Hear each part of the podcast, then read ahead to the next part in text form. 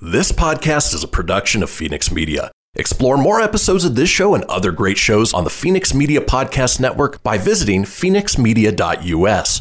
The views expressed do not necessarily represent those of the company or its advertisers and may contain language that's unsuitable for younger listeners.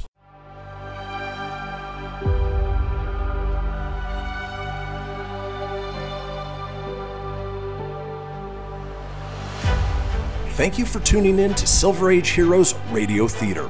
I'm your host, Christian Phoenix. Now, growing up as a comic book fan of the eighties and nineties, I've always been fascinated with how storytellers translated these iconic heroes from the page to film, television, and radio. Long before we got the big-budget C G I epics we enjoy today, children gathered around their radios to hear their favorite do-gooders come to life with little more than their imaginations and these broadcasts from a time long forgotten. I invite you to gather around your radio for this presentation of Silver Age Heroes Radio Theater.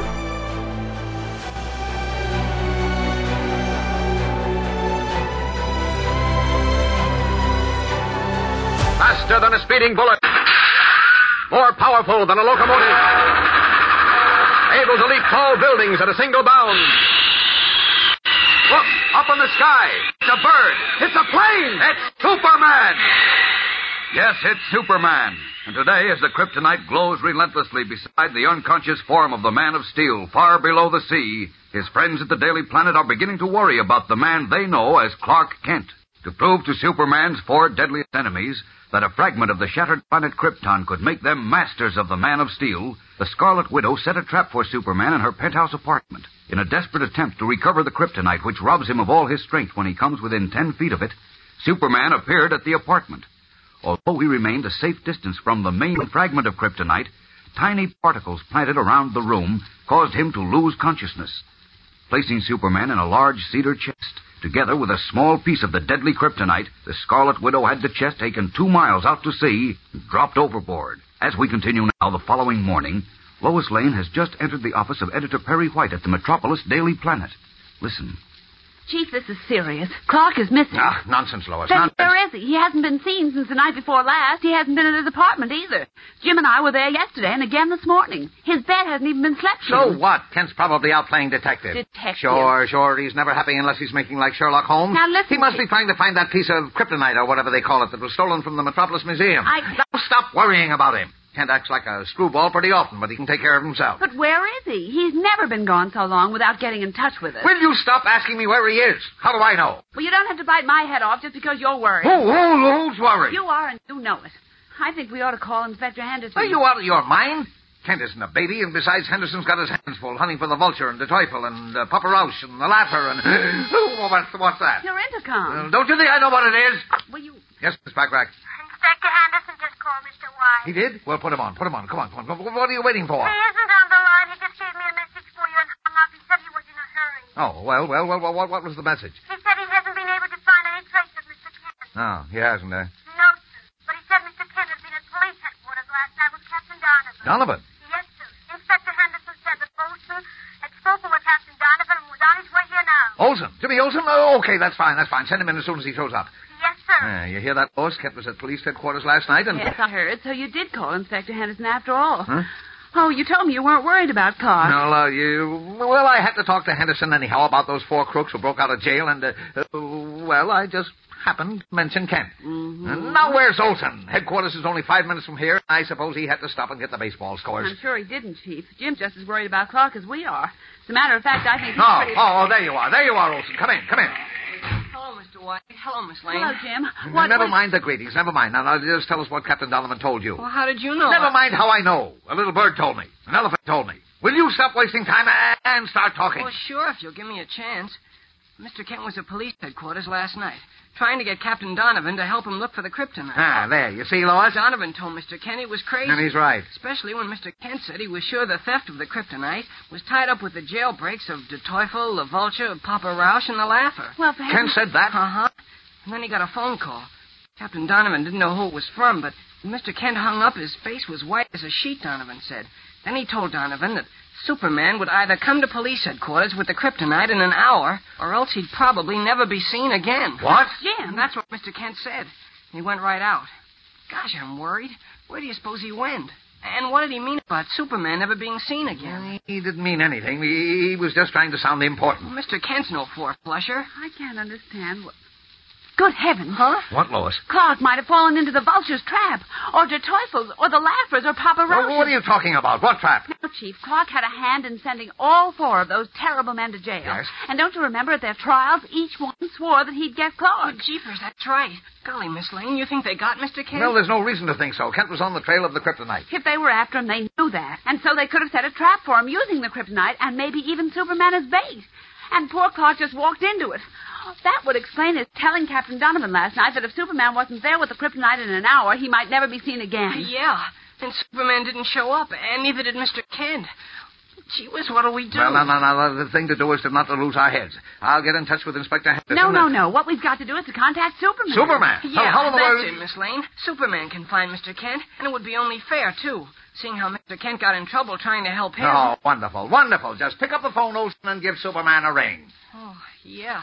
How are we going to contact him? Well, once, when I needed him, I broadcast from our radio station for Superman, and he heard me. Say, that's right. Remember? And he got there just in time to save us. Yes. Remember, Chief? I mean, Mister White? No, I'll never forget it. Well, what are you waiting for, Lois? Maybe it'll work again. Come on. We'll go upstairs to the studio right now, and you can try broadcasting for him again. Maybe it'll work. Hurrying from the city room, Perry White, Lois Lane, and Jimmy Olsen rushed to the radio studio on the roof of the Daily Planet, where, at a command from White, the news program is interrupted so that Lois, standing before the microphone, can broadcast an appeal for Superman. Superman. Calling Superman, wherever you are. Clark Kent is in danger and needs you. He's in danger because he tried to help you. So please help him now. Superman. Calling Superman. Please contact the Daily Planet at once. Again and again, Lois Lane sends her S O S for Superman out over the airwaves, little knowing that at this very moment, Superman, who is Clark Kent, lies unconscious in a large cedar chest weighted with stones and a piece of the green, glowing, eerily humming kryptonite at the bottom of the sea.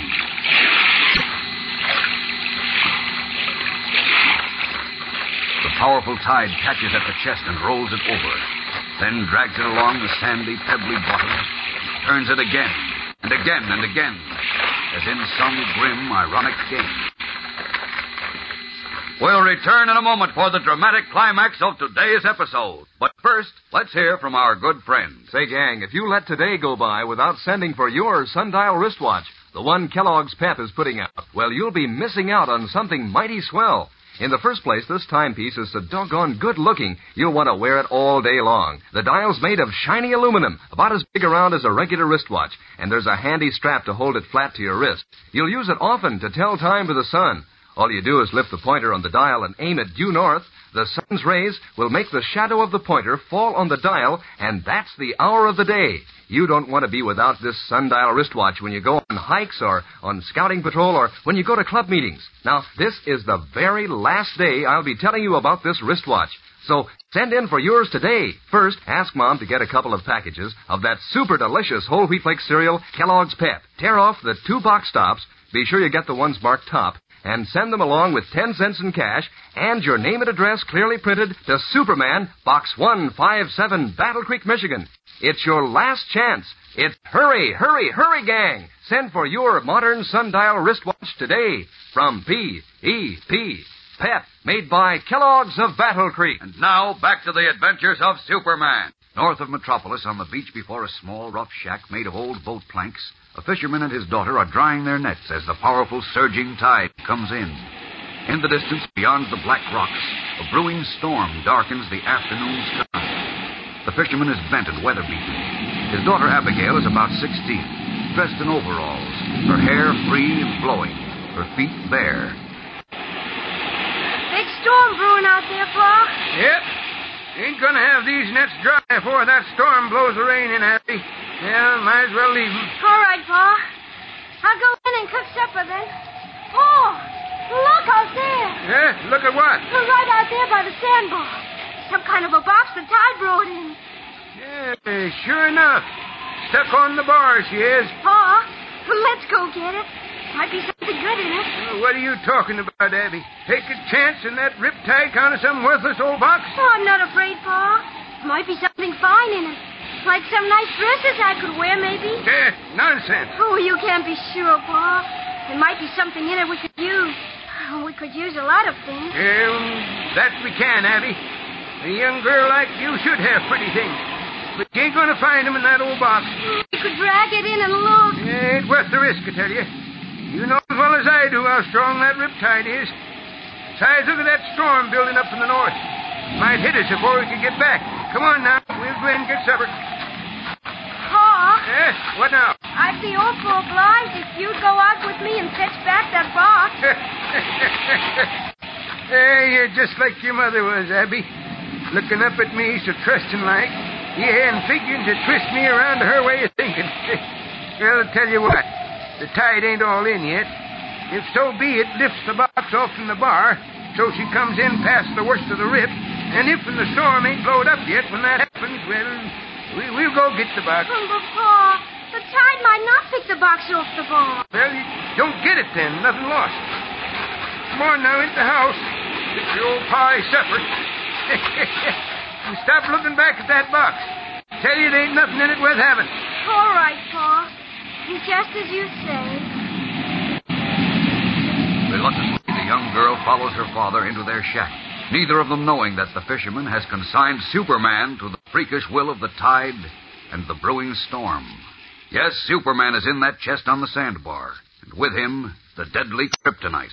What will happen? Is Superman still alive? Will the tide mercifully carry him beyond the sandbar into the reluctant hands of the fisherman? Or will it fail to dislodge the cedar chest and then carry it back into the fathomless sea? Which will it be?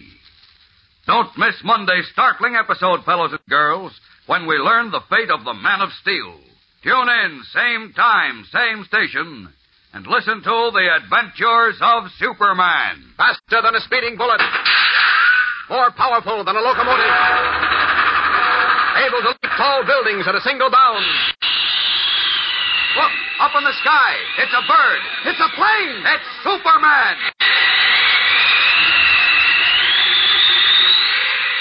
Fellas and girls, be sure to follow The Adventures of Superman, brought to you every day, Monday through Friday, same time, same station, by the grand old Kellogg Company of Battle Creek.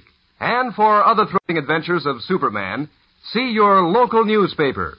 Superman is also a copyrighted feature appearing in Superman D C Publications.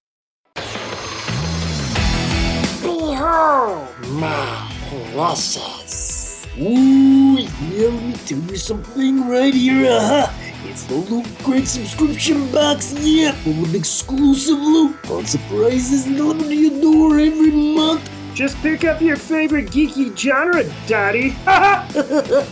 From the original Loot Crate, the Loot Crate D X collectible boxes, dude! Cowabunga! To the Loot Gaming video game box! Woohoo! Yee-hoo! To the Loot Crate hero box! What's with kids today, huh? Wowzers! With crates starting as low as eleven ninety-nine per month, there's a box just about for all collectors. To get your geek on, head over to phoenixmedia.us forward slash Loot Crate and claim your exclusive offer. That's F E N I X media.us forward slash Loot Crate. Great Scott! Snap into a Loot Crate, dig it?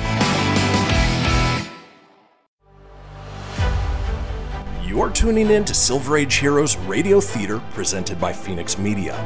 Up in the sky, it's a bird, it's a plane. No, it's Superman. Faster than a speeding bullet. More powerful than a locomotive. Able to leap tall buildings at a single bound. Look, up in the sky, it's a bird, it's a plane, it's Superman. Yes, it's Superman. And today it would seem that the chest containing his unconscious form has been left to the whims of a merciless sea. A piece of green glowing kryptonite, a fragment of the planet on which Superman was born, has the strange power to rob the Man of Steel of all his strength when he comes within ten feet of it. Planning to make millions by selling the mysterious metal to Superman's enemies, a woman called the Scarlet Widow stole the kryptonite from the Metropolis Museum. And when Superman made a desperate attempt to recover it, he lost consciousness. The widow placed him in a cedar chest with a small piece of the kryptonite and consigned the chest and Superman to the bottom of the sea. The incoming tide carried the chest to a sandbar near shore, where it was seen by a fisherman and his young daughter, Abby. The fisherman refused to battle a powerful riptide to rescue what he thought was a worthless box. And as we continue now, in their shack on the beach, his daughter, Abby, interrupts her cooking to stray to the window. Listen. Pa? Yeah? I think that storm's going to blow itself out to the north. Yeah, sounds like it might at that, Abby. Pa? Yeah, what now? That box is still stuck on the bar. The tide will be all in soon. It'll lift her off. The box might float out to the sea. There won't be no harm done. That old box is worthless. But, Pa, you promised if the storm didn't blow up, we'd go and get it. I promised if so be the tide lifted her off in the bar and brought her in past the worst of the rip, which it ain't done. Now, you forget that old box, Abby, and tend to the supper you got in the stove. All right, Pa. Abby? What, Pa? You're crying. No, I'm not, Pa. Yes, you be. Is it just counting that old box? Not just. Well, what then? Thinking about the party at the Grange Hall Saturday night. Now all I've got to wear is these overalls. Pa, I'm getting too big to wear overalls now, except in the boat. Do. Abby, come here. Yes, Pa? Abby? You know, could I get you one of them fine dresses at the store and get it? Oh, I know, Pa. It's just that... Just what? Oh, you're so stubborn, Pa. You say there ain't anything in that box on the bar. There ain't. Well, you don't know, Pa. Not for sure. Maybe there is something in it. Maybe there's dresses or money or something we can sell for. Things we need so bad, Pa. I tell you, there ain't. It's just a worthless old box. Anyone with two eyes can see it. All right, Pa. I can't go out for it myself. I won't mention it no more, Pa. Don't you? Dresses in that old box. Money. There ain't nothing in it, I tell you. You stop sniffling. Yes, Pa. You, just like a woman. You, Abby, get that line off in the hook and come along. Where, Pa? You know where. We're going after that box. Oh, Pa. Yes, I'll just show you your old Pa knows what he's a-saying. Now get that line and bring it to the door. Oh, wait, Pa. Wait for me. The box is still there, Pa, ain't it? Yep.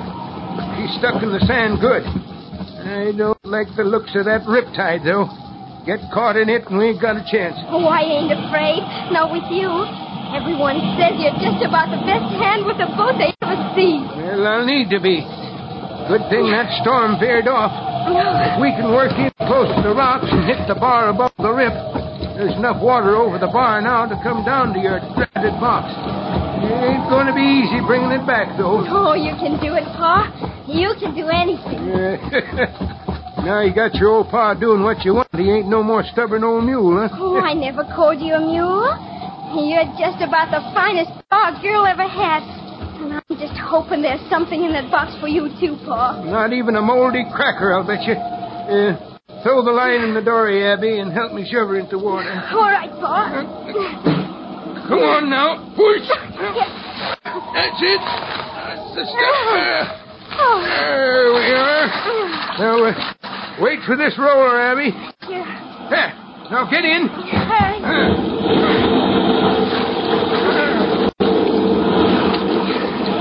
Set in the bow and be ready to push if and we pitch into the rocks. All right, Pa. Pa?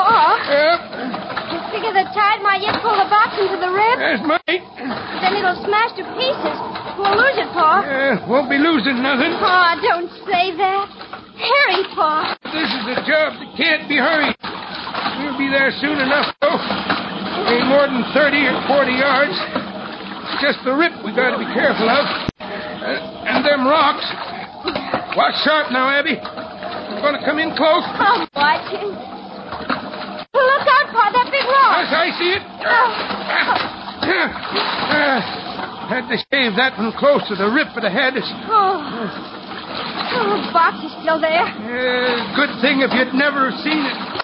We're taking a fool's risk, we are, Abby. Oh, maybe there'll be something fine in it. Pa, look. Yeah, look at what? The box. I sign of a green glow shining through it. Don't mind the box. Mind them rocks. What do you suppose makes that green glow? Look at it, Paul. I told you. Abby, what's up? Oh, what's the matter? We're going to smash up on the rocks. Oh!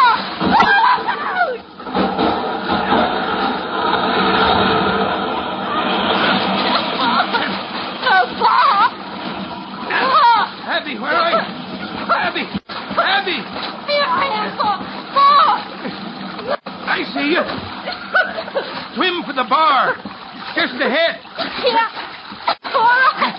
Don't let the rip get you. Keep going straight. I know, Paul. Uh, you're almost there. Keep going. Paul! Now, don't talk. Swim. Swim straight, girl. Straight. You're almost there. Now, you feel the bar under you? Yes, Pop. Now, don't slip off. Don't slip off. You'll be in the rift. Grab onto the box there. I've got it. Good. Hang on. I'll be right there.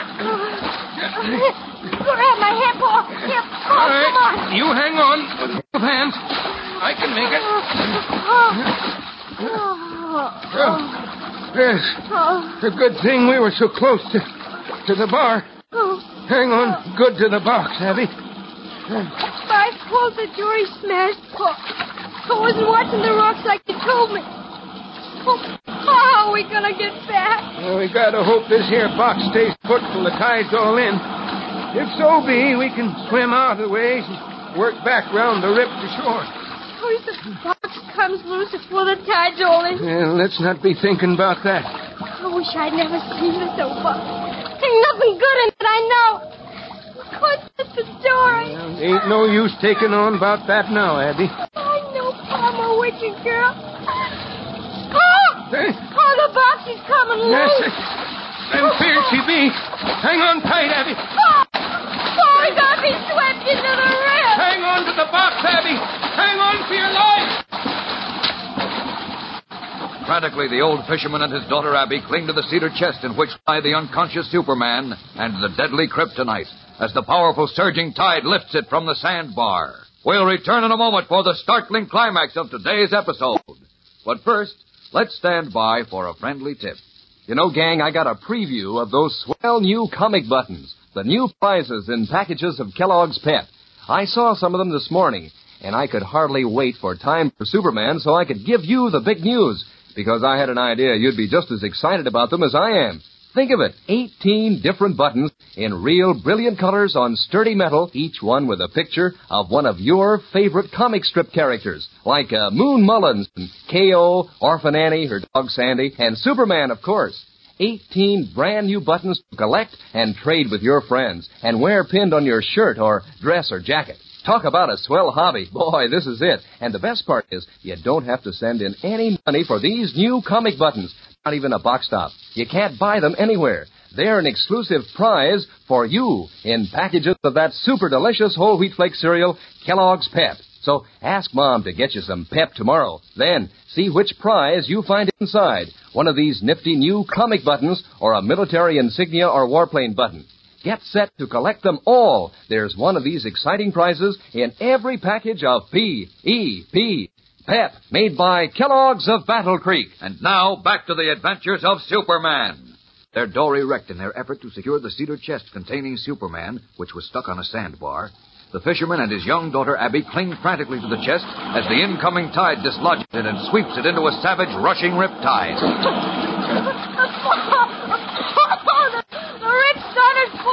Hang on to the box, Abby, or you'll be thrown under. We're being took out to the sea, Paul. Just pray this whole box holds together. We're out of the rip. Paul! Paul! Hang on to the box, I say. Coming apart. Oh, land of mercy, she is.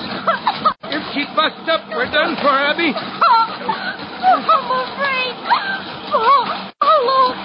What's my brain going just there? Where? See, it's sinking now. Came out of the box. Phosphorus in the water, likely. Hang on, Abby. Hang on. Oh! The box is covered to pieces. Hang on to me, Abby. Oh,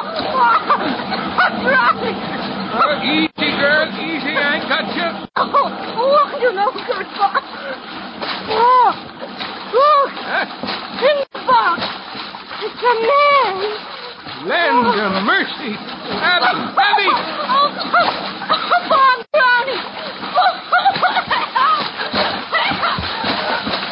Fighting desperately but helplessly in the savage riptide, Abby and her father are hurled violently apart, whirled over and over, then dragged beneath the surface as the cedar chest containing the unconscious figure of Superman is ripped to shreds.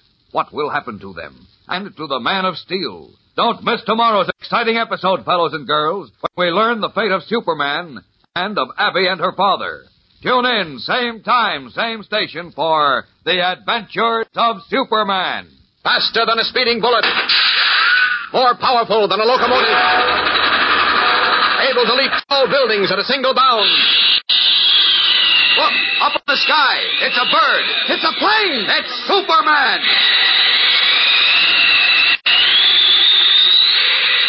Fellas and girls, be sure to follow The Adventures of Superman, brought to you every day, Monday through Friday, same time, same station, by the grand old Kellogg Company of Battle Creek.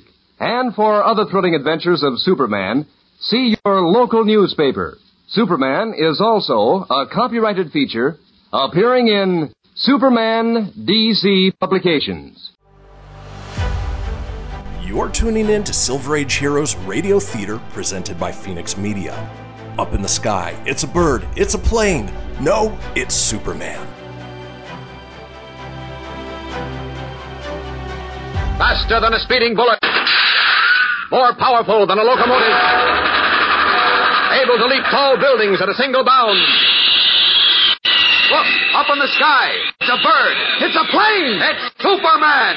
Yes, it's Superman, who is today freed of the greatest threat to his power, the fragment of kryptonite. Learning that a piece of kryptonite, a fragment of the shattered planet on which Superman had been born, had the strange power to rob the Man of Steel of his strength, a woman called the Scarlet Widow stole it from the Metropolis Museum. In a desperate attempt to recover the fragment, Superman lost consciousness, and the Widow placed him in a cedar chest with a small piece of the kryptonite and dropped him into the sea. The tide carried the chest to a sandbar near shore, where a fisherman and his young daughter Abby were wrecked while trying to retrieve it. Clinging to the cedar chest, they were swept into a savage riptide, and as it broke apart in the wild water, they appeared doomed. As we continue now in the cold, raging sea, Superman freed of the presence of the kryptonite is regaining consciousness. Listen. What? Where am I? Abby! Abby! The... I hear someone. There's another voice. Wait, stop. I'm in the sea. How did I... Wait a minute. There's a girl caught in the riptide. And an old man. The tide's pulling them under. Away to them. Away! Picking the girl and her father from the seething water, Superman, once more in possession of all his amazing power, streaks to the fisherman's shack on the beach, the two wet, bedraggled figures in his arms. There, after the girl and her father have changed into dry clothes, they sit drinking hot tea, listening in wide-eyed amazement to the man in the red cape and blue costume. I'm sorry I can't tell you who I am or how I came to be in that cedar chest, but I do want you to trust me and promise not to mention a word of what happened today. Oh, my stars. I don't hardly know what happened to you, Pa. Yeah, it seems like I know, Abby, but I can't believe it. This here fella seemed to be dead in that there box, but the next thing you know, he was uh, uh, flying us out of the rip. I didn't know for sure this was our own kitchen. I'd be sure we're in another world. Well, I assure you you're not in another world, Abby. Not about that promise. It's very important that my enemies and yours don't find out what happened. Our enemies? Mm-hmm. We ain't got no enemies, mister. Not since the war's been over. Oh, yes, you have. Although the war is officially over, there are many evil, fanatical men and women who are plotting ways and means of building toward another war and undoing all we fought for. My stars. Uh, you mean them Nazis and Japanese? Yes, and their sympathizers. There are many of them. Some were involved in this attack on me. Now, will you promise to keep all that happened here today a strict secret? Oh, of course we will. Will we, Pa? Well, of course. I don't think now that the kryptonite itself can kill me, but apparently it can keep me unconscious as long as I'm within ten feet of it. My body needs food, so eventually, if I'd been carried back to the bottom of the sea, I'd have perished. Yeah? Krypton what? Huh? Oh, oh, never mind. And by the way, Abby, you said you saw a piece of green glowing metal fall out of the cedar chest. Oh, that's right. Remember, Pa? Yep. Looked like phosphorus, it did. How big was it? Oh, it was pretty small. How big would you say, Pa? Yeah, no bigger than a pebble. Well, that means they put only a tiny fragment in the chest with me. Got to recover the rest of it in a hurry before they... I'm going now. And thanks again. Uh, by the way, Mister Uh, uh, Hinkle, Sam Hinkle. Mister Hinkle, I'll see that you get a new dory to replace the one you smashed on the rocks. There ain't no reason for you to get me a new dory, mister. We didn't know 'twas you in that old box. The honest truth is, we went out 'cause Abby here had a fool notion might be fancy dresses and stuff in it. That's right. Oh, I see. Well, maybe Abby found her fancy dresses at that. Oh, I don't know what you mean, mister. Well, you'll both be hearing from me. Thanks again. Goodbye. Bye. Goodbye. This is the closest call I've ever had. It mustn't happen again. I'd better go back to the planet first. Up and away! Leaving the humble fisherman's shack, Superman streaked through the late afternoon skies toward Metropolis, red cape streaming in the wind. Meanwhile, in Perry White's office at the Daily Planet, the gray-haired editor, Jimmy Olsen, and Lois Lane are frantic with worry at the mysterious absence of Clark Kent. Maybe you ought to try broadcasting for Superman again, Miss Lane. He can find Mister Kent. I've been broadcasting for hours, Jim, and all I've done is lost my voice. He must be beyond the range of our station. Or else he's in trouble. Superman in trouble? Don't be silly, Olsen. But Mister Kent said if Superman didn't come to headquarters with the kryptonite by midnight last night, he, he might never be seen again. Kent didn't know what he was talking about. He got himself all steamed up about the kryptonite being a danger to Superman, and he wound up by getting himself in trouble. Fancies himself a detective and walks into a trap. Of all the dumb, the asinine, the half-witted... Talking about someone I know, Chief? Well, Kent. Mister Kent. What? Look, it's Mister Kent. Is it really you? In the flesh, Lois. Where's well, you we, been? We've been Golly, going crazy here. We're take it easy. Take it easy. What's all the excitement about? Huh? What's all the excitement about? What? Why, you... you, you, I, I, you, I, I, you. What's your blood pressure, Chief? Now, look, you care about my blood pressure. Where have you been the last forty-eight hours? Not that I should know, of course. I, I'm only your editor, the, the, the fool who pays your salary. Why, I... Oh, well, you we've see, been I, worried today. We thought you'd been trapped by the Vulture or one of the others who escaped with him. Well, uh... No, we've been driving the police department crazy. Lois has practically lost her voice broadcasting an S O S for Superman. Superman? Yeah, we thought maybe he could find you, Mister Kent. Oh, well, sorry you were all so worried about me. I... He's I... sorry, now. Isn't that noble of him? Well, now... That doesn't answer my question, Kent. Where have you been? Well, I started out to look for the kryptonite. Well, did you find it? No. How about Superman? Hmm? You told Captain Donovan that Superman might never be seen again. Oh, Superman's all right, Jim. For the moment. For the moment? Mm-hmm. How do you mean, Clark? Well, just what I say. He's all right until the widow and Sniggers and the others make another attempt against him with the kryptonite. The widow and who? He said Sniggers. Well, who's the widow and Sniggers? They're the ones who have the kryptonite. A woman called the Scarlet Widow and a little cockney named Sniggers. They're working with the Vulture, De Teufel, Papa Roush, and the Laugher. They How are? do you know? Well, I haven't time to explain now. There's a lot to do, and it must be done quickly. Look, Chief... I've written descriptions of the Scarlet Widow and Sniggers. I want you to run them on the first page of the Daily Planet. I... Explain that they're a menace to Superman and to society. And ask anyone seeing them to communicate with us or the police department. Now, wait a minute. What? There isn't a minute to waste, Chief. Not a second. If you hurry, you can get those descriptions into the last edition. Jim, you come with me. Oh, gosh, sure. You bet. Where, Mister Kent? Well, you'll find out. Come on. Now, look here, Kent. What do you mean, just walking into my office and giving me and my staff orders? Well, it's all... I'm the editor here, and I want to tell you to tell me what this is all I've about. I've told you all I can now, Chief. Please trust me. Trust him? Of all the... the, the really? The... Clark Kent, the one-man detective agency and police department. Haven't you any orders for me, Sherlock? No, but I do have a favor to ask of you, Lois. What's that? Would you please go to the best store in town and get two of the fanciest party dresses you can buy? What? I don't know what size, but well, she's about the same height and weight as Jim. She? Uh-huh. Dresses? But, but... Why, Clark Kent, don't tell me you've got a girl. Huh? Oh, uh, yes. Of course not, Lois. No, no, you see... Oh, look at him blush. Oh, yeah. well, oh, Mister Kent's got a girl. Never mind, never mind that. Now, now I want to know what this... Where, where are you going? Something important. Now you come back. We've got to move fast. You come out back here. Leaving Perry White's office, Clark Kent hurries to the elevators, followed by the eager Jimmy Olsen. What is so important that Kent forgot? We'll return in a moment for the climax of today's episode. But first, here again is your announcer. I'm telling you, gang, these new comic buttons, the new prizes and packages of Kellogg's Pep, are just about the most fun that ever happened. In the first place, they're old, familiar favorites. You know, pals you've been following in the funny papers for a long time, like Smitty and uh, Herbie and Skeezix and Superman, of course. And they're done up in full comic strip colors, printed clear and bright as anything on sparkling white metal buttons, the kinds you can pin on your jacket or dress or cap. Then there's the fun of collecting all eighteen different buttons, trading duplicates with your friends. Boy, makes a swell hobby. You get them as exclusive prizes in packages of that super delicious whole wheat flake cereal, Kellogg's Pep. So get busy on your collection. Ask Mom to get you a package tomorrow. That's P E P, Pep, made by Kellogg's of Battle Creek. Now, back to the adventures of Superman. Hurrying to Metropolis Police Headquarters with Jimmy Olsen, Clark Kent found that Inspector Henderson was out. After speaking to Captain Donovan, Henderson's assistant, Kent, Jimmy, and Donovan entered a police car with several officers and were driven swiftly to a sixty-five story apartment building on Boulevard Drive. As we join them now, they have just entered a private elevator, and Captain Donovan is taking it up. You'll broadcast the descriptions of the Scarlet Widow and Sniggers all over the country, Captain Donovan? It's on the teletype now, Kent. Good. But I want to look at this apartment you say they were in with the Vulture, De Teufel, and those two others. Oh, Papa Roush and the Laugher.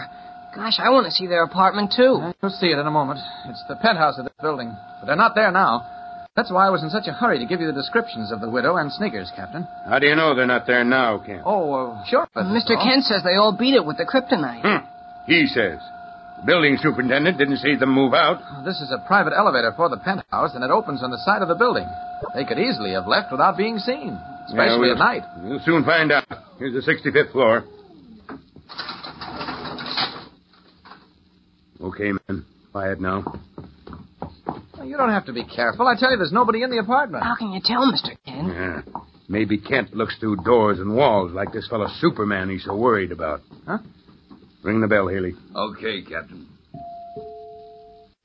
Yeah, you see, I told you. Ring it again, Haley. Right. Oh, gosh, maybe they're all waiting in there with guns. No, they're not, Jim. Okay. You got the passkey, Haley. Open her up. No, wait a minute. Don't open the door. Huh? What's the matter with you, Kent? Don't open it, I tell you. Don't. You just said nobody was in there. I, I know, but, but don't open it. Don't. Amazed, Jimmy Olsen, Captain Donovan, and the police officers look at Clark Kent, whose face has turned ghostly pale. What has Kent as Superman seen in the Scarlet Widow's apartment? Don't miss tomorrow's exciting episode, fellows and girls. Tune in, same time, same station, and follow the adventures of Superman. Faster than a speeding bullet. More powerful than a locomotive. Able to leap tall buildings at a single bound. Look, up in the sky. It's a bird. It's a plane. It's Superman. Fellas and girls, be sure to follow the adventures of Superman. Brought to you every day, Monday through Friday, same time, same station, by the grand old Kellogg Company of Battle Creek. And for other thrilling adventures of Superman, see your local newspaper. Superman is also a copyrighted feature appearing in Superman D C Publications. You're tuning in to Silver Age Heroes Radio Theater, presented by Phoenix Media. Up in the sky, it's a bird, it's a plane. No, it's Superman. Faster than a speeding bullet. More powerful than a locomotive. Able to leap tall buildings at a single bound. Look, up in the sky. It's a bird. It's a plane. It's Superman. Yes, it's Superman, who is today again on the trail of the Scarlet Widow and her deadly weapon, the kryptonite. Narrowly escaping death when the Scarlet Widow placed him in a cedar chest with a small piece of kryptonite and consigned the chest to the bottom of the sea, Superman knows that he must recover the main fragment of kryptonite from the widow if he is to stay alive. With Jimmy Olsen, Police Captain Donovan, and several officers, Superman, in his guise of Clark Kent, returned to the penthouse apartment of the Scarlet Widow. Although he said the apartment was now empty, Kent suddenly called out to the amazed officers not to open the door.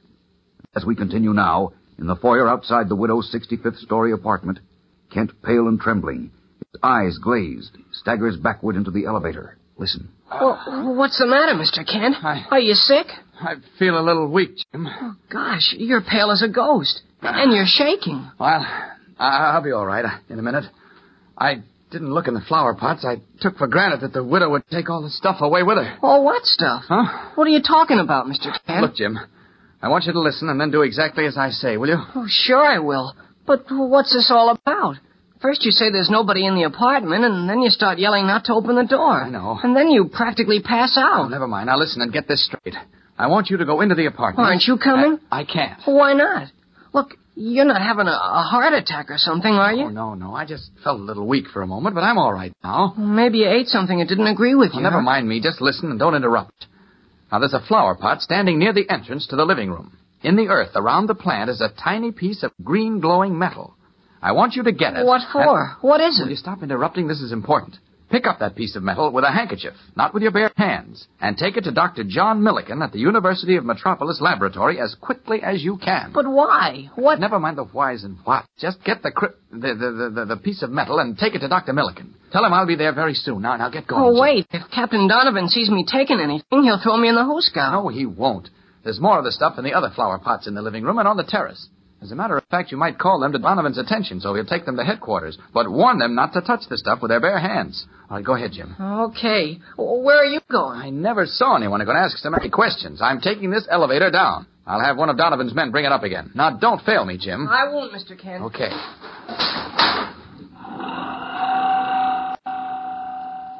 Leaving the building, Kent waits nearby, hidden in the early evening shadows, until he sees Jimmy emerge and enter a taxicab. A short time later, in his true identity of Superman, Kent knocks at the laboratory door of Doctor John Milliken, world-famous physicist. Good evening, Doctor Milliken. Superman! That's right, Doctor. Come in, come in. Thank you. I'm delighted to see you. I haven't had that pleasure since we worked together on the atom. That's right. Now, come into the laboratory and tell me what I can do for you. If you don't mind, Doc, let's talk right here, shall we? It will be much more comfortable at my desk. There are I know, chairs. I'm sorry, but I can't go to your desk. I don't understand. There's something very dangerous to me on your desk, Doctor. Dangerous to yes. you? I know it sounds fantastic, but that tiny piece of green glowing metal that young Olsen just left with you is my deadliest enemy. What? Oh, now look here, Superman. Do you feel perfectly well? I feel fine now, Doctor, but it's the gospel truth. That fragment is a piece of the former planet Krypton where I was born. And by some strange chemical action, I lose all my strength when I come within ten feet of it. Oh, I can't believe it. Now, to repeat, it's true, only too true. I told Doctor Whistler, meteorologist of the museum, my story before he died. It was his theory that the substance of the former planet Krypton created a race of supermen there. But here on Earth, a fragment of kryptonite has just the opposite effect on a former inhabitant of that planet, meaning me. In this atmosphere, the kryptonite robs me of all my strength. Whistler said that? Amazing. Yes, unfortunately, right after Doctor Whistler died, some of my enemies managed to steal the kryptonite. And last night, they almost succeeded in doing away with me. Oh, good heavens. When they learn I'm still alive, I'm sure they'll try to destroy me again. Don't say that. We need you. You've been of tremendous service to this country. Thank you, Doctor. Then perhaps you'll help me? How can I help you? Examine that sliver of kryptonite on your desk. That phosphorescent metal. Is that kryptonite? That's right. Study that kryptonite, Doctor. You're the greatest physicist in the world. Perhaps you can discover how I can defend myself against it. Of course, I'll do my best. But it seems so unbelievable that this, this sliver of kryptonite can knock you out. It will ultimately destroy me, unless you can develop some defense against it. I'll get to work on it at once, but I can't promise anything, you understand. I understand, but I'm counting on you, Doctor. This, well, you are my last hope. I'll do everything in my power, naturally. Now, where can I contact you if I have anything to report? Call Clark Kent at the Daily Planet. Just tell him it's important that you see me. Don't give the message to anyone else. Kent can reach you in an emergency. Well, I, uh, I keep in touch with Kent, you might say. Well, now I've got to try to pick up the trail of the kryptonite before it's used against me again. Good luck, Doctor Milliken. I'm going to need it. Uh, here, I'll take you to the elevator. No, thanks. I see your skylight is open. I'll use that if you don't mind. So long, Doctor. Good night, Superman. Believe me, I'll do all I can. I'm sure you will. Up and away! Leaping up through the open laboratory skylight, Superman streaks away into the evening to take up his desperate search for the Scarlet Widow and the dreaded kryptonite. But meanwhile, in another Metropolis laboratory, a small, dirty basement room of cluttered tables, retorts, and a littered floor, a strange scene is taking place. The single window is closely boarded and nailed over with heavy black paper, and under the dim glow of an electric bulb hanging from the ceiling, two men lean over a test tube suspended above a Bunsen burner. In the tube is a small piece of green glowing metal and a heavy purplish liquid which boils violently and gives off a brilliant white light and hot steam. One of the men is squat and powerfully built, with a bald, bullet-shaped head and eyes magnified like frogs behind abnormally thick spectacles. This is De Teufel, who, until the war ended, was one of Germany's most brilliant scientists and espionage agents. The other man is tall and lean with cold, pale eyes set in a sallow, impassive face. Watching the test tube, De Teufel scowls. Everything I've tried, Krauss, everything, but I am unable to dissolve the kryptonite. All last night and all today you work on this problem, Teufel. Why is it so important to dissolve the kryptonite? That is simple. Because of its effect on Superman, I am convinced that kryptonite is an even greater source of atomic energy than U two thirty-five, uranium. Now, do you understand? Nein, you must explain further, Teufel. Ah, you are a blockhead. But see, I will try to make you understand. Everything on Earth is soluble. Everything can be dissolved, which means the kryptonite too, if only the proper chemical agent can be discovered. And once the kryptonite is dissolved, do you not see what that means to us, Krauss? Do you not see? Puzzled, the man, Krauss, waits for Teufel to explain. What has De Teufel, whose name in English means the devil, in mind? We'll return in a moment to find out. But first, let's hear from our good friend. You know what I heard the other day? Well, someone told me that one of the members of the gang was listening closely Monday when uh, I first told you all about these brand new comic buttons, the new prizes in packages of Kellogg's Pep. And this young fellow was so pleased and excited with the big news, he came right out with a big yippee! Well, I bet you feel like that, too, when you get your first new comic button. It'll be one of your old favorite funny sheet characters, you know. Maybe Superman himself, or uh, or Skeezix, or Uncle Walt, or Smokey Stover. You know him, don't you? Or any one of eighteen different buttons, each one a humdinger for color and sparkle. You'll get a big kick out of rounding out your collection of all eighteen buttons, swapping duplicates with your pals, wearing them on your jacket or dress or cap. And here's the payoff, gang. You don't send in a single penny for these new comic buttons, not even a box top. You can't even buy them anywhere. You just ask Mom to get you plenty of that super delicious whole wheat flake cereal, Kellogg's Pep. Inside every package, there's a swell prize. One of these brand new Thriller Diller comic buttons, or a military insignia, or a warplane button. So get in on the fun. Make sure Mom gets you a package of P E P, Pep, made by Kellogg's of Battle Creek. And now back to the adventures of Superman. In a dirty, secret basement laboratory under the streets of Metropolis, De Teufel, one of Germany's most brilliant scientists, has been unable to dissolve the piece of kryptonite which he stole from the Scarlet Widow. Krauss, one of his henchmen, expresses bewilderment. As I said, Teufel, I am not a scientist, so tell me, why does it mean so much to us that the kryptonite be dissolved? You will see for yourself. But first, I must return to Germany, to the Black Forest, where waiting for me is Herr Professor Milch. Milch is a great chemist, a genius. He will be able to dissolve the kryptonite if anyone can. He will? Yeah, I'm certain of it. Now listen to me, Krauss. The Scarlet Widow, the Vulture, and the Laugher seek everywhere for me. So too do the American police. All of them are dangerous, but none so dangerous as the Scarlet Widow. I fooled her once, and I will do it again with your help. What you must do now, tonight, is to obtain papers for me, a disguise, and whatever else is necessary so that I can return to Germany at once. See, Teufel, you ask me to take tremendous risks, not only with my own life, but with those of our comrades. It is only right that you should tell me why I do it. You verrichter Dummkopf, it is I, Der Teufel, who commands... Ah, all right, all right, Krauss.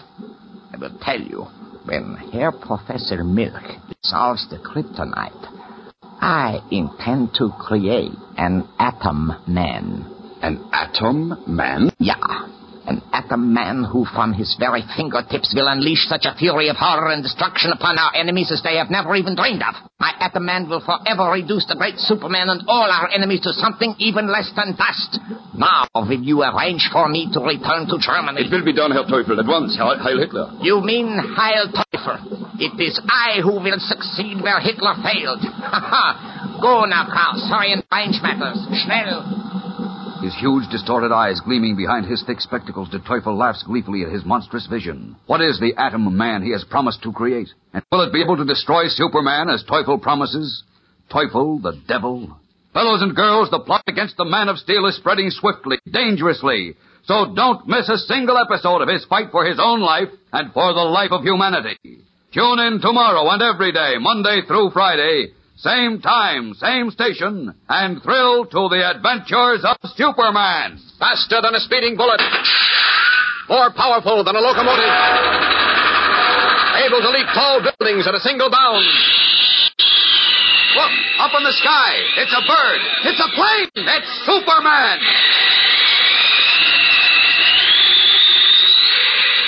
Fellas and girls, be sure to follow the adventures of Superman, brought to you every day, Monday through Friday, same time, same station, by the grand old Kellogg Company of Battle Creek.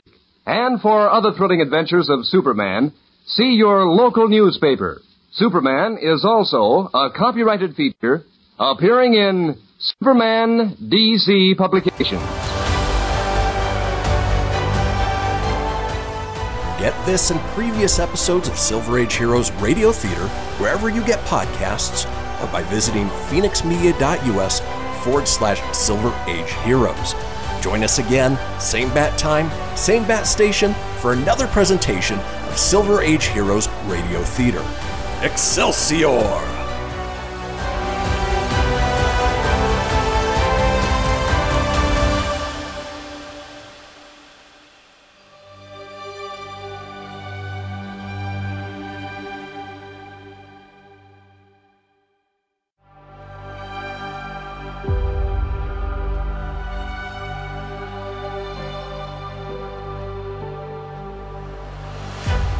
Thank you for tuning in to Silver Age Heroes Radio Theater. I'm your host, Christian Phoenix. Now, growing up as a comic book fan of the eighties and nineties, I've always been fascinated with how storytellers translated these iconic heroes from the page to film, television, and radio. Long before we got the big budget C G I epics we enjoy today, children gathered around their radios to hear their favorite do-gooders come to life with little more than their imaginations and these broadcasts from a time long forgotten. I invite you to gather around your radio for this presentation of Silver Age Heroes Radio Theater.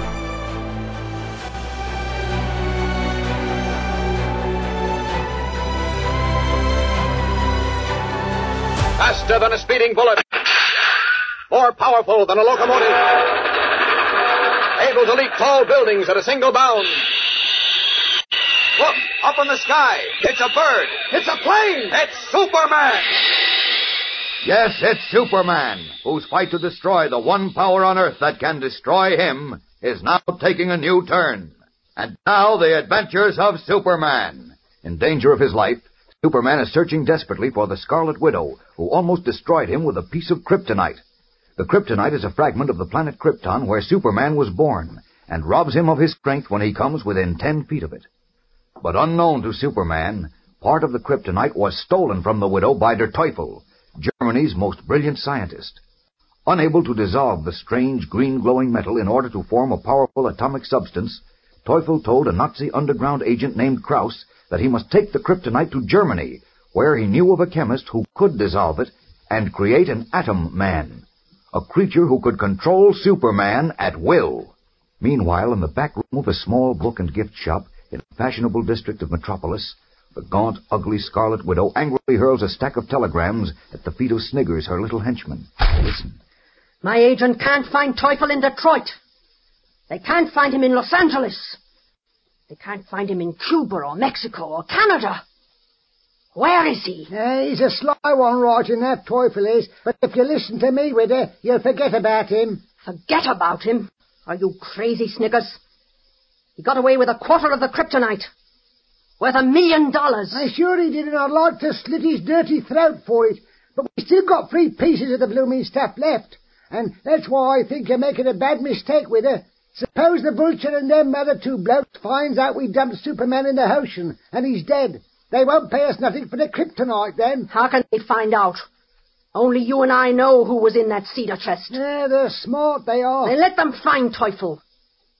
They know I won't sell them any part of the kryptonite until I see that double-crossing Nazi dead at my feet. Right now he's alive someplace, somewhere. Why don't the police find him? I don't know. The police is hunting for us, too. Don't forget that. And every day that blinking Daily Planet newspaper puts descriptions of us in their first page, telling anyone what sees us to call the bobbies. Don't worry. We're safe here. I don't like it. Not a bit I don't. Look at Widow. Let's sell what we've left of the blooming kryptonite and hop it out of here. No, I said. Not until I see Teufel dead. Now, get off that chair. I want well, to use the typewriter. What are you going to do?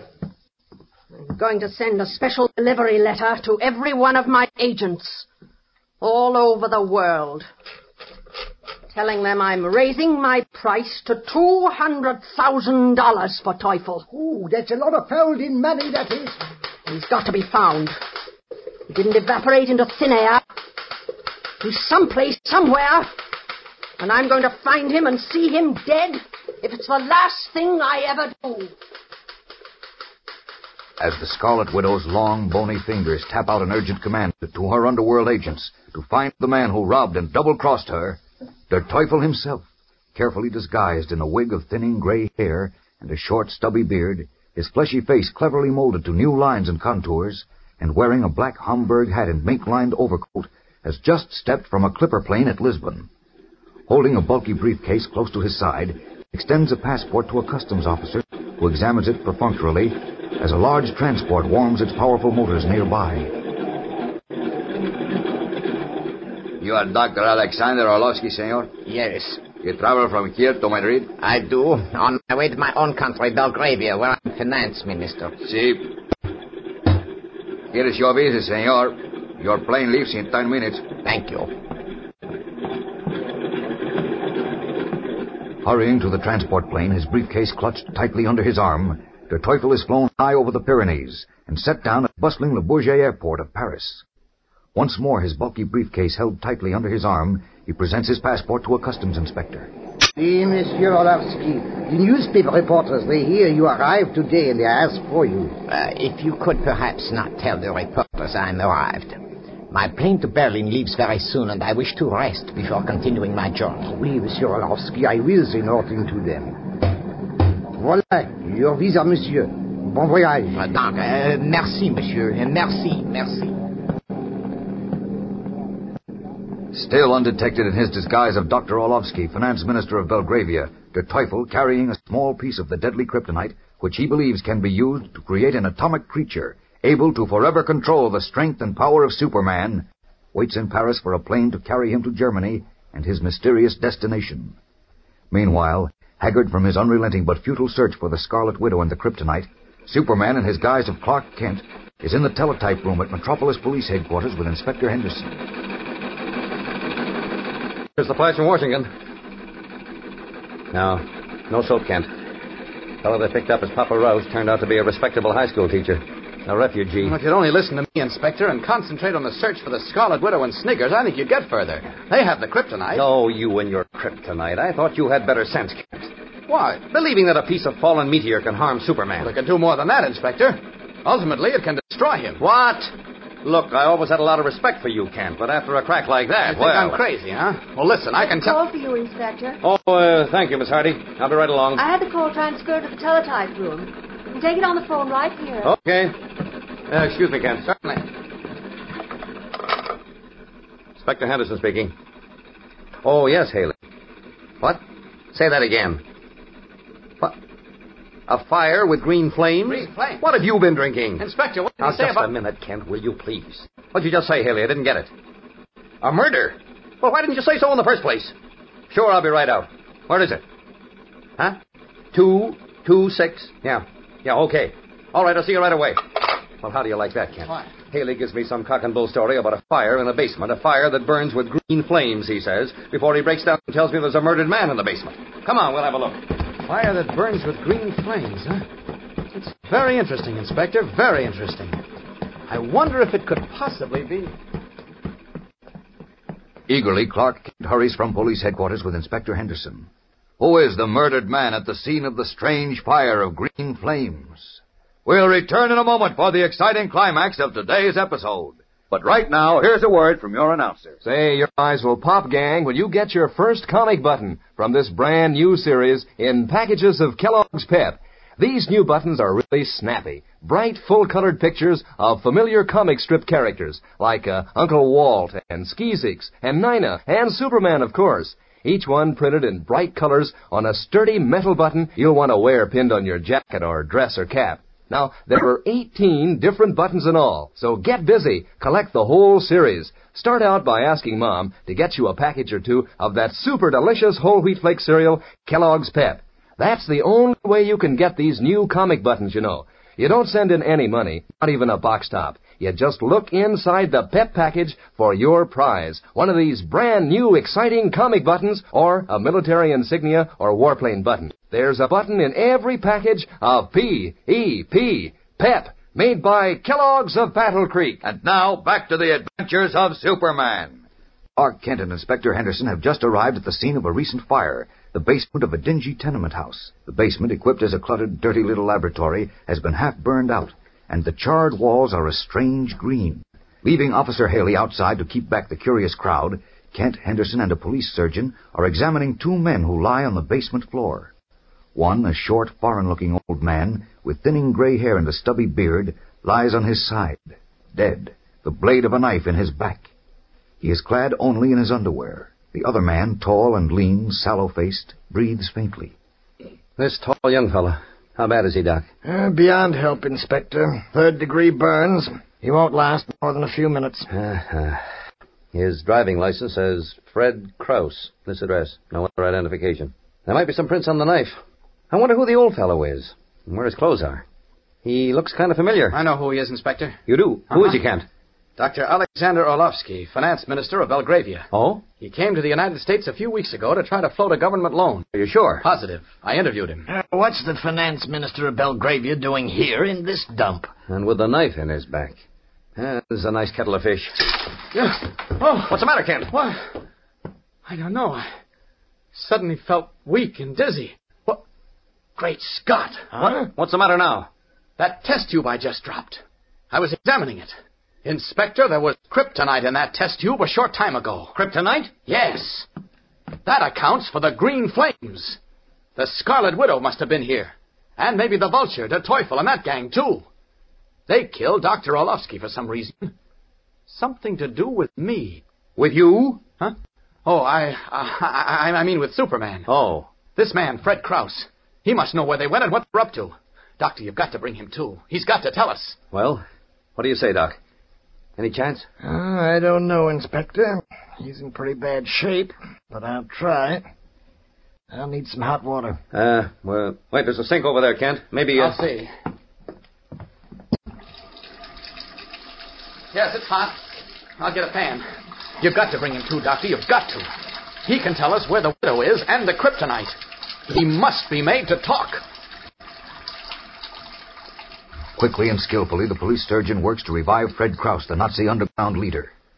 Will he succeed? And will Krauss tell Superman where De Teufel is? And of Teufel's monstrous plan to create an atomic monster capable of destroying not only Superman, but all of civilization? At this moment, Teufel, in his disguise of Doctor Alexander Orlovsky, is preparing to leave Paris for Germany. Never was Superman in such grave danger as now. So don't miss tomorrow's exciting episode, fellows and girls. Tune in, same time, same station, and follow the adventures of Superman. Faster than a speeding bullet. More powerful than a locomotive. Able to leap tall buildings at a single bound. Look, up in the sky. It's a bird. It's a plane. It's Superman. Fellows and girls, be sure to follow the adventures of Superman. Brought to you every day, Monday through Friday, same time, same station, by the grand old Kellogg Company of Battle Creek. And for other thrilling adventures of Superman, see your local newspaper. Superman is also a copyrighted feature appearing in Superman D C publications. Behold, my precious. Ooh, yeah, let me tell you something right here, uh-huh. It's the Loot Crate subscription box, yeah, full of exclusive loot, fun surprises, and delivered to your door every month. Just pick up your favorite geeky genre, Daddy. From the original Loot Crate, the Loot Crate D X collectible boxes, dude. Cowabunga! To the Loot Gaming video game box. Woohoo! Yee-hoo! To the Loot Crate theater box. What's with kids today, huh? Wowzers! With crates starting as low as eleven ninety-nine per month, there's a box just about for all collectors. To get your geek on, head over to phoenixmedia.us forward slash loot crate and claim your exclusive offer. That's F-E-N-I-X media.us forward slash loot crate. Great Scott! Snap into a loot crate, dig it!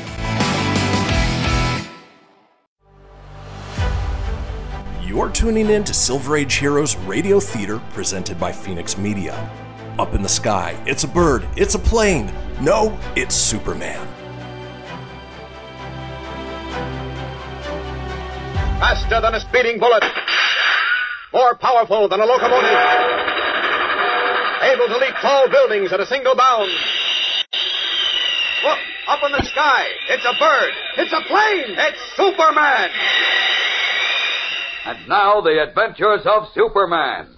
A fragment of kryptonite which robs Superman of his strength when it is brought near him was stolen from the Metropolis Museum by the Scarlet Widow.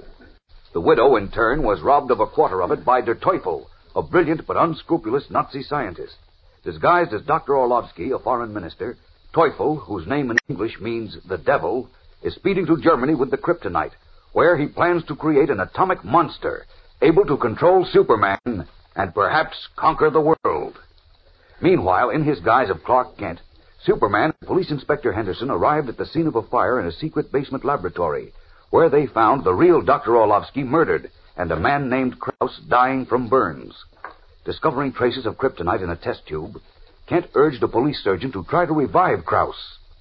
And as we continue now, in the charred laboratory, the police surgeon works over Krauss, while Kent and Inspector Henderson watch anxiously. Listen. Well, how is he, Doc? Very low, Inspector. It's just a matter of minutes now. We've got to talk to him, Doctor. Can't you give him adrenaline or something? Well, I've given him chloramine, Kent. If anything will bring him around, that will. I'm not too hopeful, though. Well, he must come to. We've, we, we've got to get him to tell us who was here. Whoever it was murdered Doctor Orlovsky. Well, not more than murder took place here, Inspector. Something to do with a kryptonite. Don't forget that nonsense, Kent. Nonsense? I tell you that unless that kryptonite is found, and soon, it may mean the end of Superman. What's that? Don't pay any attention to him, Doc. Somebody fed him a lot of hot air about Superman being in danger, and he fell for it. Doc, you've got to bring Krauss around. Well, I'm doing all I can, Inspector, uh, but... Wait a minute. Uh, he just groaned. Yes, I think he's coming to. Good. Uh, Teufel. What did he say? Teufel. Uh, Teufel. Orlovsky. You hear that, Kent? He knows about Doctor Orlovsky. Yes, and apparently Teufel was here. Now, what about Orlovsky, Krauss? Who killed him? Teufel. Teufel killed him? Control. Wait, Inspector. Superman. His pulse is strengthening, Inspector. It's just possible to have a rational moment. moment. I suggest that you decide on the most important question you want to ask him. Ask him where the kryptonite is, Inspector. Uh, Are you out of your mind, Kent? I want to know who killed Orlovsky. But if you find out who... Uh, Teufel. Where are you? You're rational now. Quick. Question him. Krauss, where is the kryptonite? Shut up, Kent. Teufel has it. Where is Teufel? I said shut up, Kent. Now, Krauss. Krauss, listen to me. Who killed Doctor Orlovsky? Teufel. I thought so. Where is he, Krauss? Where did he go? He went. He went. Where did he go? All right, where? Where, Krauss? He, he went to Atom Man. Atom Man. I'm afraid he's sinking, Inspector. Listen, Krauss. Where? Where? Atom Man. Destroyed. Ro- Krauss. Listen, Krauss. It's no use, Inspector. He's dead. Well, that's that, Kent. Now I'm in a fine spot.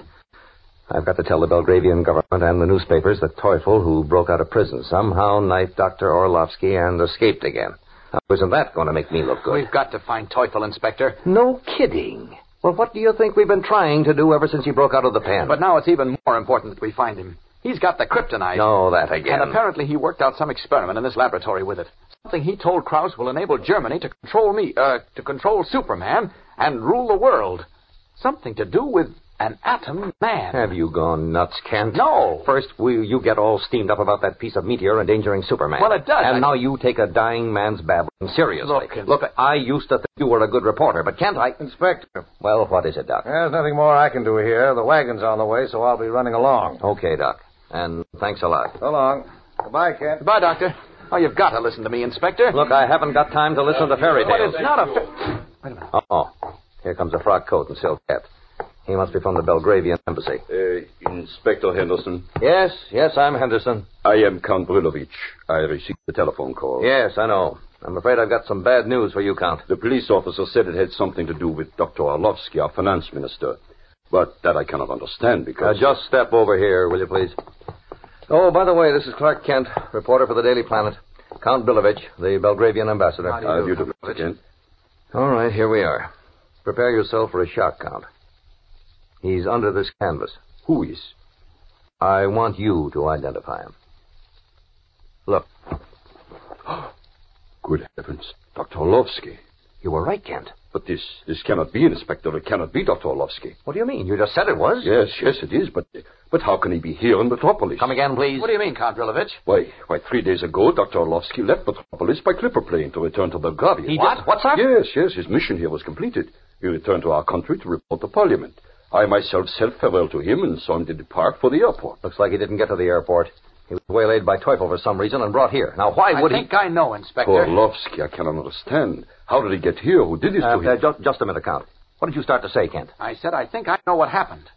Doctor Orlovsky is about the same size as Teufel. What's that got to do with it? I think Teufel, who was probably working with Krauss here, found out about Doctor Orlovsky leaving the country. They trapped him here, killed him, then Teufel dressed in his clothes. Hey, Orlovsky's clothes are missing. Go ahead, Kent. Teufel made himself up to look enough like Orlovsky to pass muster with the customs inspectors, took Orlovsky's passport and the kryptonite, and got on the clipper plane as Doctor Orlovsky. By George, that might be it, Kent. I'm sure it is. But who is Teufel? Why did he do this to poor Orlovsky? Teufel is a Nazi scientist, one of the cleverest Hitler had. A year ago, he almost succeeded in solving the secret of harnessing atomic energy. Now, with the kryptonite, he... Great Scott. Krauss talked of an atom man. Oh, no, no, it, it can't be. It, it's too fantastic. What are you I do not understand. About? We've got to stop Teufel. Come on, Inspector. Well, if you're right, Ken, and Teufel is traveling disguised as Doctor Orlovsky... I'm sure he is. All right, then we'll get him. We'll contact the clipper ports on the European police. Uh, there's my car. Come on, Count Brilovich. We'll drop you at the embassy. Thank you, Inspector. Cassidy, don't let anybody in here.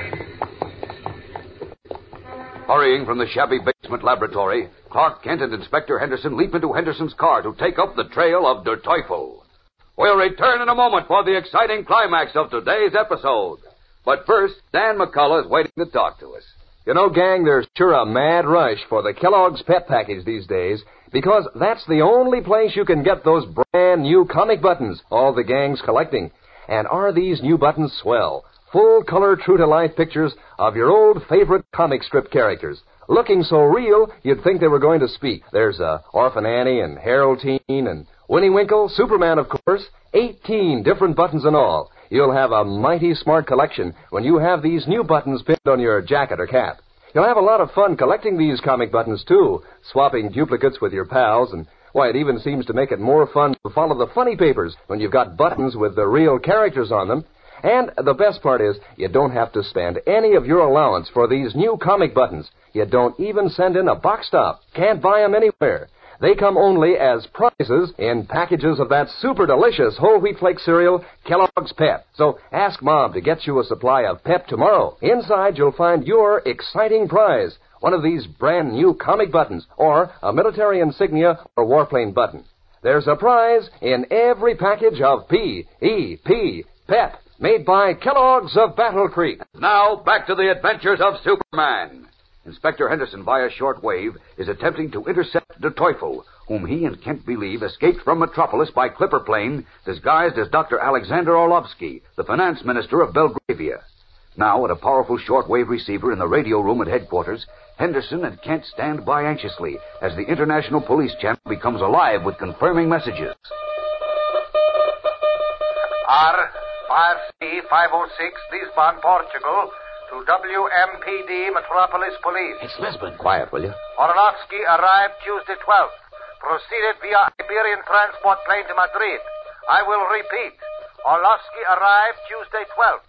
Proceeded via Iberian transport plane to Madrid. Paris, Jurete, official twenty-one to W M P D Metropolis Police.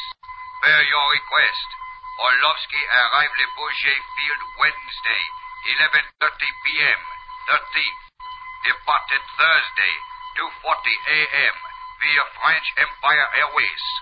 Destination, Berlin. Repeating message, per your request, Orlovsky arrived at Bourget Field Wednesday, eleven thirty p.m., thirteenth. Departed Thursday.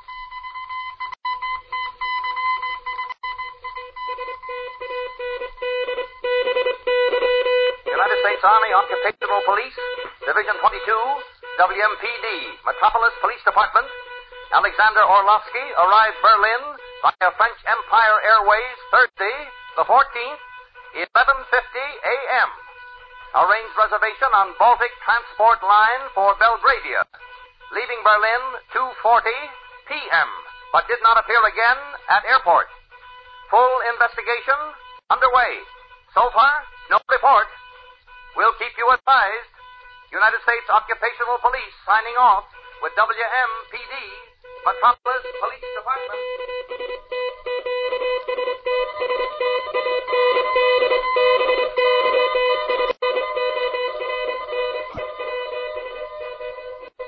Lisbon, Madrid, Paris, Berlin, and then no report.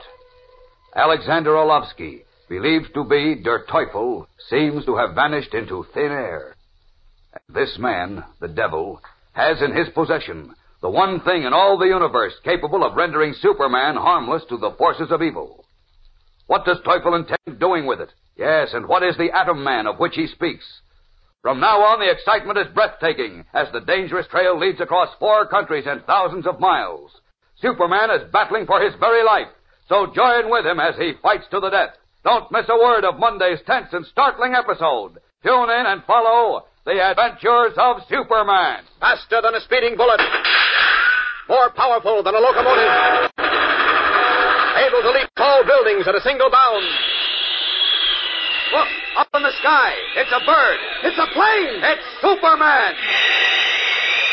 Fellows and girls, be sure to follow The Adventures of Superman, brought to you every day, Monday through Friday, same time, same station, by the grand old Kellogg Company of Battle Creek. And for other thrilling adventures of Superman, see your local newspaper. Superman is also a copyrighted feature, appearing in Superman D C Publications. You're tuning in to Silver Age Heroes Radio Theater, presented by Phoenix Media. Up in the sky, it's a bird, it's a plane. No, it's Superman. Faster than a speeding bullet. More powerful than a locomotive. Able to leap tall buildings at a single bound. Look, up in the sky, it's a bird, it's a plane, it's Superman. And now, The Adventures of Superman. A piece of green glowing kryptonite, a fragment of the planet on which he was born, robs Superman of all his strength when it is brought near him. Part of this fragment is now in the possession of Der Teufel, a brilliant but unscrupulous Nazi scientist, who claims that with it he can create an atomic monster able to control not only Superman, but the entire world. Disguised as a foreign diplomat, Teufel flew to Berlin, where he disappeared.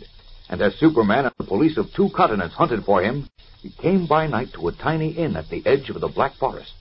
Wearing ragged clothes and a black wig, a patch over one eye, and a battered knapsack on his back, he sits in a corner of the small, uncarpeted dining room, his face half hidden behind a newspaper. As the only other diner leaves, Teufel calls to the fat, white-aproned owner of the inn. Listen. You, come here. Ja, what is it? You do not know me? I do not know crime such as you. I wish to close up now. For the meal, you owe me five marks. Look closely at me. Got fight. How do you know my name? Who are you? You do not recognize my voice. Well, I've been away a long time. Wait. I will remove the wig, so, and the patch from my eye, so. Now, you regard me? The Teufel. Not so bad. Who else is here? At the moment, only myself and my wife, Goethe. But the Allied soldiers are all about in the forest and on the road. I they... saw them. Tell me, Professor Milch is in the hiding place. Milch? Yeah, Milch. The chemist, my colleague. The Allied soldiers have not captured him. Nein, not yet. Good. I must see him at once. But there's... Come, take me to the passageway. It's in the cellar, is it not? Well, why do you stand there? Take me to the passageway, I said. Nein, Teufel. You cannot go to the hiding place in the forest. You are a great danger to us. A danger? I, a danger? You blockhead. I come on a great mission to restore the fatherland. Tremendous difficulties I had in escaping from the United States and then from the Americans in Berlin. Oh, that we know. And we know, too, that the American police traced you to Berlin, and now their police in Germany find you. Already, just before evening, they were here at my inn to inquire if any had seen you. So far, they do not suspect that I work in the underground Nazi movement. But not it. Listen to me. Someone is coming. Send him away, whoever, please. I cannot. It may be the American police. Quick, quick, put that big on your head and the patch on your eye. Godfrey! It is the American sergeant who guards the sword. Oh, Himmel. Now they are in trouble. Why did you not leave? I bet you... Right, fool, do as I say.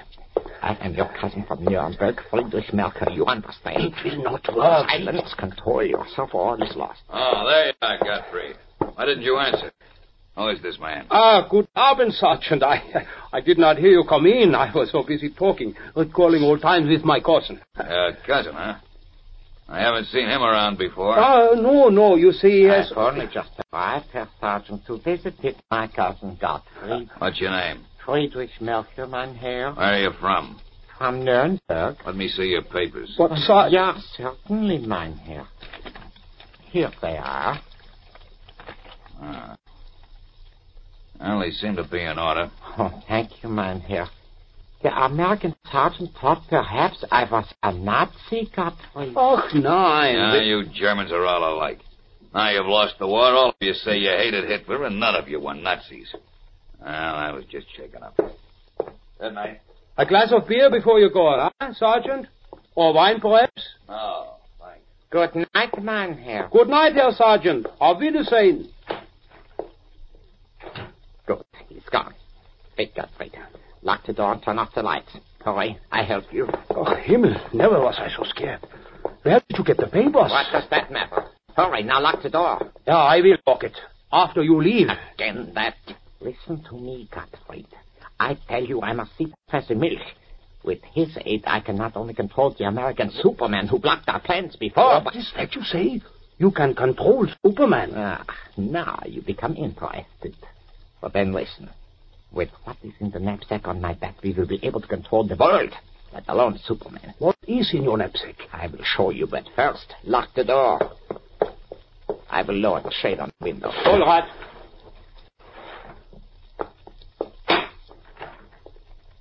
Now, the American soldiers will think I have gone to bed.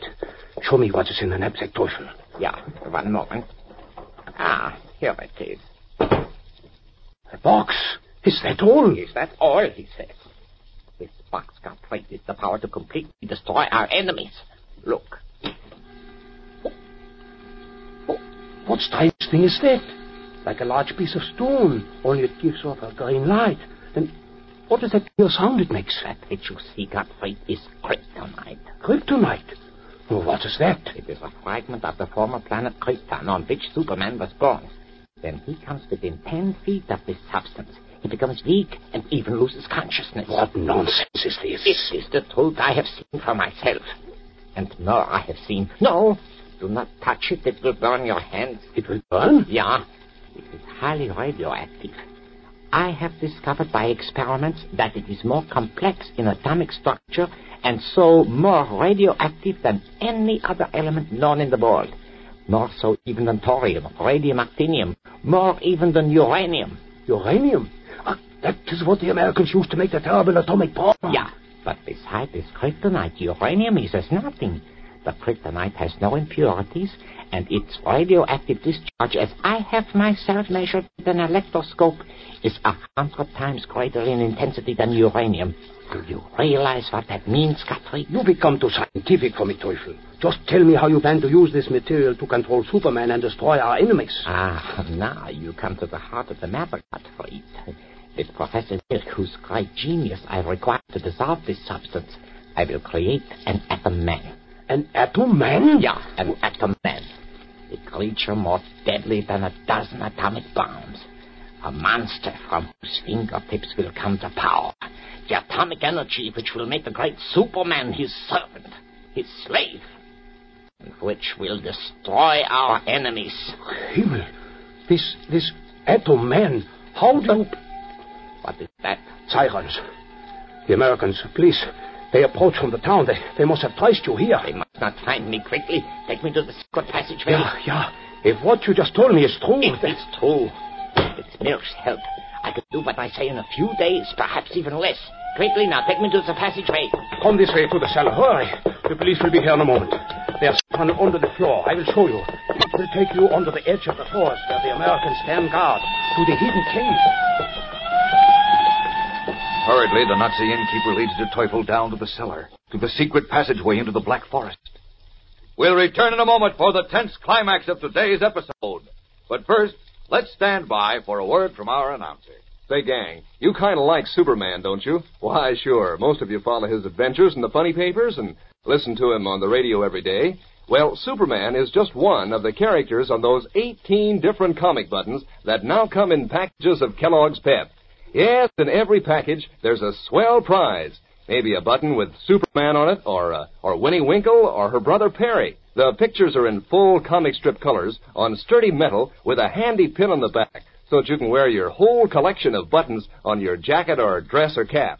You'll want to collect all eighteen of these brand-new comic buttons, so it's a good idea to hold tight to any duplicate. Then trade with your pals for some button you don't have yet, and help round out your collection. And here's how easy it is to get these exciting new comic buttons. You don't send in a single penny, not even a box top. You just ask Mom to get you several packages of that super delicious whole wheat flake cereal, Kellogg's Pep. Then look inside the package and see which prize you find. One of these colorful new comic buttons or a military insignia or warplane button. Remember now, you can't buy these buttons anywhere. They come only as prizes in packages of Kellogg's Pep. Ask Mom for P E P, Pep. Made by Kellogg's of Battle Creek. Now, back to the adventures of Superman. As De Teufel hurried to the secret passageway in the inn near the Black Forest, Superman has streaked to Berlin from Metropolis. Now, in his guise of Clark Kent, we find him in the office of Colonel Greeley, Chief of Intelligence at American Occupation Force Headquarters. I tell you, we've searched everywhere, Kent, everywhere, but we can't find a trace of Teufel. But he must be found, Colonel Greeley. I'm well aware of that. He murdered Doctor Orlovsky, the Belgravian finance minister. That's right. That makes an embarrassing situation for our state department. But it's even more important than that. Teufel has the kryptonite, and I, uh, Superman is helpless against it. Well, I'm not worried about anything like that. I want Teufel for murder. Where was he last seen? At the Berlin airport. The night before last, we landed from a French plane disguised as Doctor Orlovsky, made a reservation on a plane leaving for Belgravia at midnight, and then, well, he just disappeared. Oh, but somebody must have seen him. Apparently nobody saw him after he left the reservation office. He's nobody's fool, you know. We've got to find him. We've got to. Oh, excuse me. It's my phone. Colonel Greeley speaking. Who? Oh, yes, Captain Meiskin. What? You have? Where? Who? I see. Yes, yes, of course. I'll be right over. Of course, at once. Thanks, Load. Come on, Kent. That was... Captain Meiskin of the Russian Occupational Police. He just got a hot clue to Teufel. He did? What is it? He didn't say. He just told me to rush right over. I presume you want to come along. Do I? Try and stop me. We can go through the record offices to the back of the building. My car is waiting. We can be at Russian headquarters in five minutes. Come on, Kent. On the double. Eagerly, Clark Kent and Colonel Greeley rush from the American Occupation Building. What have the Russians discovered about Der Teufel?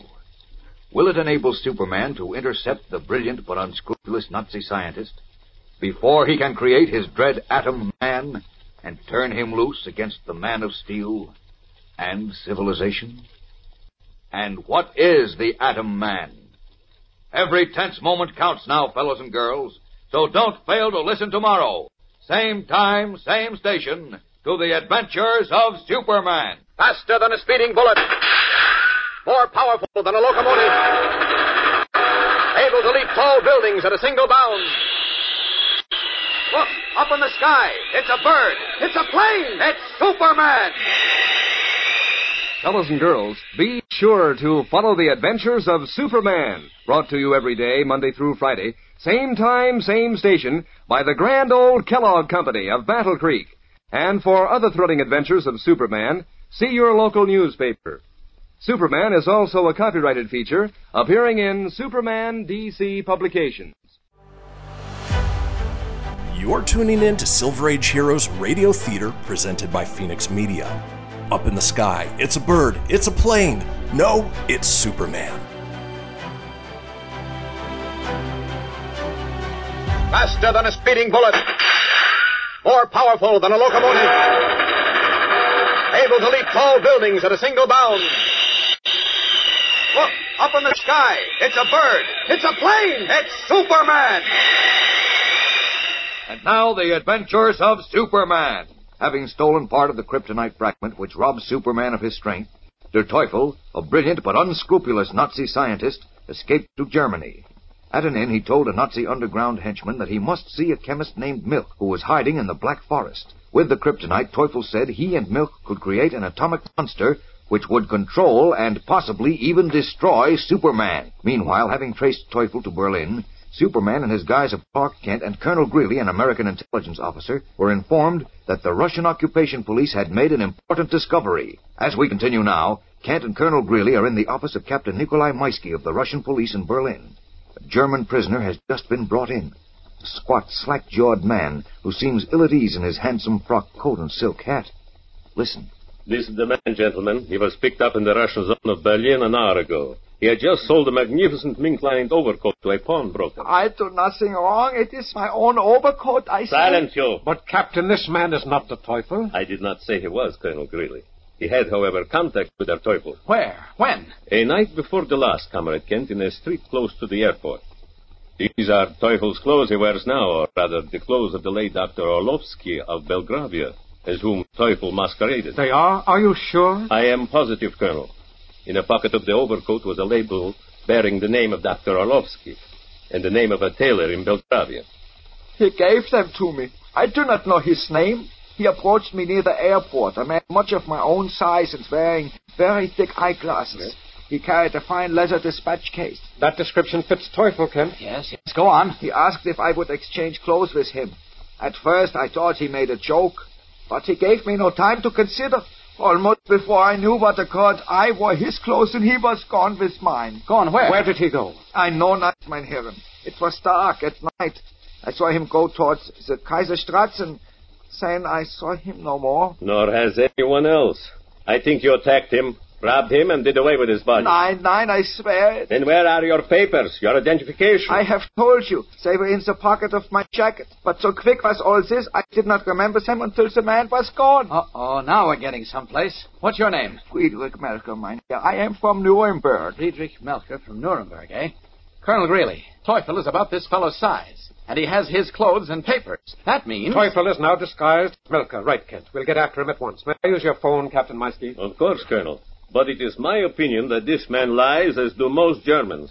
I think either he killed Teufel, Nein, I or did else not. Is in league with him. Well, if he'd killed him, he'd still have his papers. And if he was in league with him, he wouldn't be so stupid as to walk around in Teufel's discarded clothes. No, I think he's telling the truth.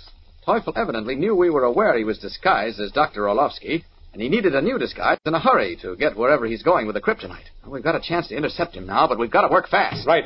I'll call American headquarters and send out an alarm. Good. You may be right, Comrade Kent. I'm sure I am. Oh, I will, of course, do all I can to help, too. I, too, will transmit a radio alarm to my men.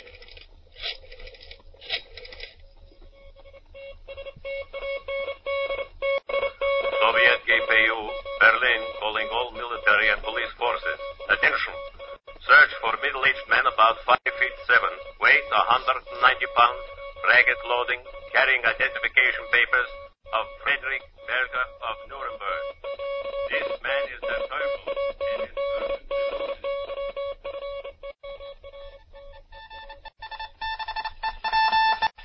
Attention! Berlin office calling all military and occupation police. It is believed that man wanted as De Teufel is now disguised in ragged clothing and carries papers identifying him as Friedrich Melcher of Nuremberg. As urgent radio calls crackle over the German airwaves to speed a new search for De Teufel, the elusive Nazi scientist has made his way through an underground tunnel from a small inn to a deep rock cave in the Black Forest. The main entrance of the cave is cleverly concealed by fallen trees and heavy underbrush. Within, it is large and musty, fitfully illuminated by two coal oil lamps, and fitted with rough bunks on which lounge a dozen assorted Nazis. Men young and old, all former leaders in the Nazi regime of savage persecution and conquest, now hiding from and plotting against their conquerors. Some are men of science, two are field marshals, three are members of the ruthless Gestapo.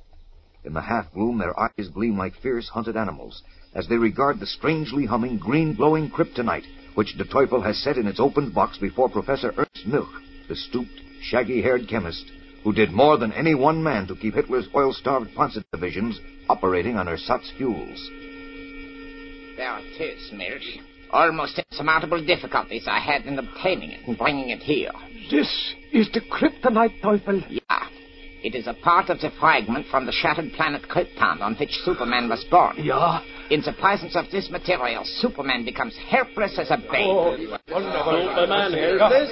What nonsense is this, Teufel? It is the truth, General Bromburg. I myself have seen Superman lose consciousness when he approached this metal. Was it? I do not believe it. You may be given an opportunity to see for yourself. There is no element like this in all the world, Milch. The gamma rays it emits, as indicated by the cold green light and hum, are too strong even for him. Oh. It is a hundred times more complex and radioactive than thorium or radium or even uranium. You've tested it with the electroscope? Yeah, and I used shields before. The gamma rays penetrated the shields with such an intensity as to be unbelievable, and ionized the air and gases as uranium could never do. And it has no impurities.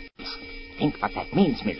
A tiny quantity of it will serve our purpose, whereas the Americans must have a great deal of uranium to purify only enough for a single atomic bomb. What does this madman speak of bombs?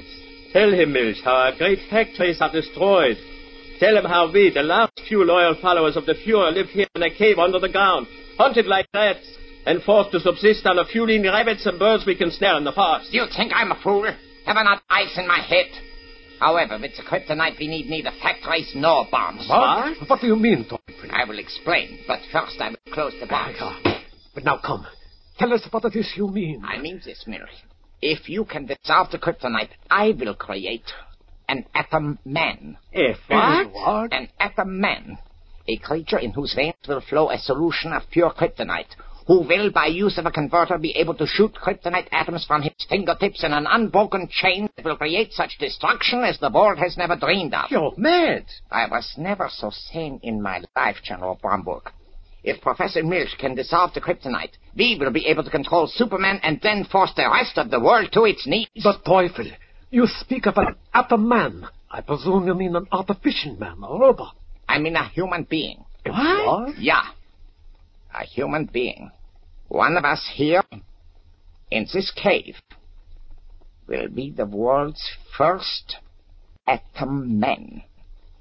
Startled, Professor Milch and his Nazi cohorts stare open-mouthed at Der Teufel.